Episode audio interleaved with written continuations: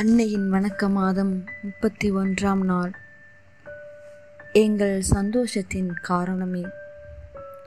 எங்கள் சந்தோஷத்தின் காரணமே எங்களுக்காக வேண்டிக்கொள்ளும் என்று மாதா பிரார்த்தனையில் நாம் தவறாது ஜெபித்து வருகின்றோம். ஆனால் அந்த சந்தோஷத்தின் காரணங்கள் என்னவாக இருக்கும் என்று தியானித்து பார்த்தால் விவிலியத்தில் தக்க ஆதாரம் கிடைக்கும். மூன்று நிகழ்வுகள் உள்ளன. மரியாள் உடனிருப்பையும் அதன் மகிழ்ச்சியையும் எடுத்துரைக்க. ஒன்று எலிசபெத் மரியாள் சந்திப்பு. லூக்கா நற்செய்தி முதல் அதிகாரம் இருபத்தி மூன்றாம் வசனத்திலிருந்து ஐம்பத்தி ஆறாம் வசனங்கள் வரையிலான நிகழ்வுகளில் ஒரு மகிழ்ச்சிகரமான உண்மையை உணரலாம். மரியாளுக்கு கபிரியல் வானதூதர் அருளிய வாக்குகளின்படி எலிசபெத்து கருத்தாங்கி இருப்பது மாபெரும் அதிசயம். மரியாள் ஆவியானவரின் தூண்டுதலால் எழுபது வயது மூதாட்டியை சந்திக்க சுமார் நூற்றி இருபது கிலோமீட்டர் தூரத்தில் உள்ள யூதயா மலைநாட்டிற்கு நடந்து செல்கிறார்.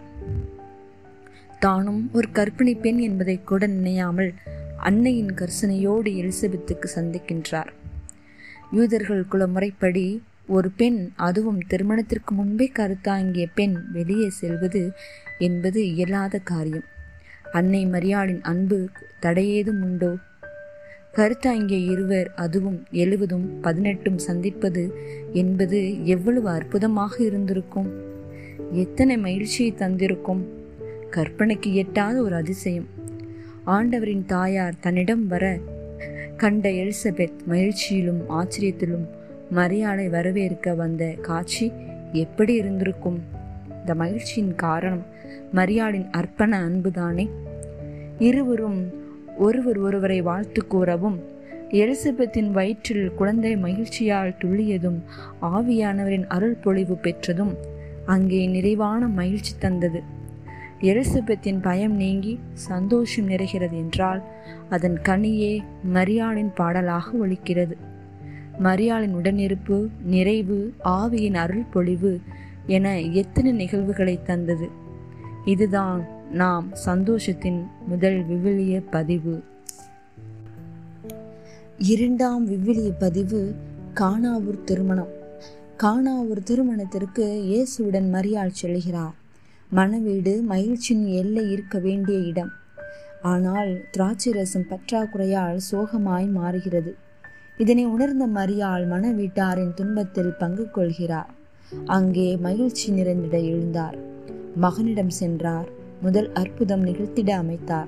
அன்னை மரியாள் பணியாளரிடம் அவர் உங்களுக்கு சொல்வதெல்லாம் செய்யுங்கள் என்றார். இறை மகனும் அன்னையின் பரிந்துரையை உணர்ந்தார். கற்சாடியில் உள்ள தண்ணீர் இயேசு கண்ட மாத்திரத்தில் ரசமாகியது. எங்கும் கிடைக்காத இனிய திராட்சை ரசத்தை அன்னையின் பரிந்துரையில் பெற்றார்கள். அந்த மனவீட்டார்கள் சோகம் நிறைந்த இடத்தில் மகிழ்ச்சி நிறை கொள்வது அன்னையின் உடனிருப்பாளே சந்தோஷத்தின் இரண்டாவது விவிலிய பதிவு ஆகும். மூன்றாவது விவிலிய பதிவு ஆவியானவரின் அருள் பொழிவு. உயிர்த்த இயேசு வானகம் சென்ற பின் சீடர்கள் அஞ்சி நடுங்கியவர்களாய் ஒரு வீட்டின் மாடி அறையில் தங்கியிருந்தனர். அன்னை மரியாளும் அவர்களுடன் இருந்தார். வெளியே செல்வதற்கும் பயம் எங்கே தங்களையும் கொன்று விடுவார்களோ என்று. இயேசுவின் உடனிருப்பு இல்லாததால் சோகமே உருவாகி இருந்தார்கள் அனைவரும் ஒன்றாய் ஜெபத்தில் கூடியிருந்த போது ஆவியானவர் நெருப்பு வடிவில் வந்து பெரும் அருள்பொழிவை செய்கிறார். அவர்கள் அனைவரும் தூய ஆவியால் ஆட்கொள்ளப்பட்டனர். தூய ஆவியின் தூண்டுதலால் அவர்கள் ஒவ்வொருவரும் வெவ்வேறான மொழிகளில் பேசத் தொடங்கினார்கள். சோகம் மறைந்து மகிழ்ச்சியும் கோழையாக இருந்தவர்கள் தைரியமும் பெற்றனர். சந்தோஷத்தின் மூன்றாவது விவிலிய பதிவு ஆகும். இப்போது நமது உண்மையான சந்தோஷத்தில் மரியாவின் உடனிருப்பு பங்கு எவ்வளவு என்பது விவிலிய சான்றுகளுடன் நிரூபிக்கப்பட்டுள்ளது. அன்னையின் கரம் பற்றி இறைமகன் இயேசுவை பின்பற்றி செல்வோம். நமது வாழ்வில் அன்னை மரியாவின் பங்கு எல்லை கடந்து இருக்கிறது என்பது உண்மை. காரணம் மரியா நமது வாழ்வில் அனைத்து நிலையிலும் பங்கு கொண்டு நம்மை தேற்றுகின்றார். நீ செய்த பாவமெல்லாம் உனக்கு எதிராக வந்து உன்னை நோகச் செய்தாலும் துவண்டு விடாதே. அன்னையை நினைத்துக்கொள். அவர் உனக்கு நீண்ட அமைதியை இயேசுவிடமிருந்து பெற்றுத் தருவார்.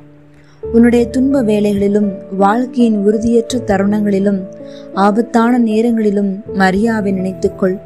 அவரது பெயர் உன் உதட்டை விட்டு நீங்காதிருக்கட்டும். அவரது பெயர் உன்னுடைய இதயத்திலிருந்து அகலாதிருக்கட்டும். நீ மரியாவின் பரிந்துரையால் இறைவனிடம் வேண்டிய அனைத்தையும் பெற்றுக்கொள்வாய். அவரின் பாதையை நீ ஒரு நாளும் புறக்கணிக்க வேண்டாம். காரணம் அவரின் வழித்துணையில் நீ ஒரு நாளும் இடறிவிட மாட்டாய். அவரின் பாதுகாவலில் நீ இருக்கும்போது யாருக்கும் எதற்கும் அஞ்ச தேவையில்லை. அவர் உனக்கு முன் நடக்கும்போது நீ கலக்கமடைய தேவையில்லை. அவர் உனக்கு அருள் புரிவதால் உன்னுடைய இலக்கை நீ எளிதில் அடைவாய் என்று மரியாவின் மகத்துவத்தை எடுத்துரைக்கிறார் புனித பெர்னார்ட் அவர்கள். அன்னை மரியாவை அன்பு செய்யுங்கள். அன்றாடம் ஜெபமாலை ஜெபியுங்கள்.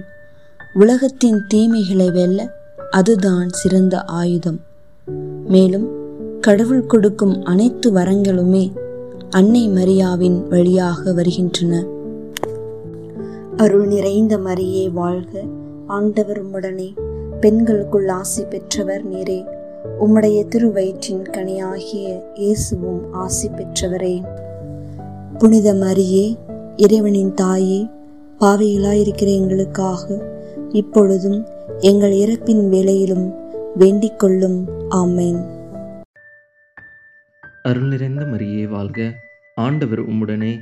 பெண்களுக்குள் ஆசி பெற்றவர் நீரே. உம்முடைய திருவயிற்றின் கனியாகிய இயேசுவும் ஆசி பெற்றவரே புனித மரியே இறைவனின் தாயே பாவிகளாய் இருக்க எங்களுக்காக இப்பொழுதும் எங்கள் இறப்பின் வேளையிலும் வேண்டிக் கொள்ளும் ஆமேன். அருள் நிறைந்த மரியே வாழ்க. ஆண்டவர் உம்முடனே. பெண்களுள் ஆசி பெற்றவர் நீரே. உம்முடைய திருவயிற்றின் கனியாகிய இயேசுவும் ஆசி பெற்றவரே. புனித மரியே இறைவனின் தாயே.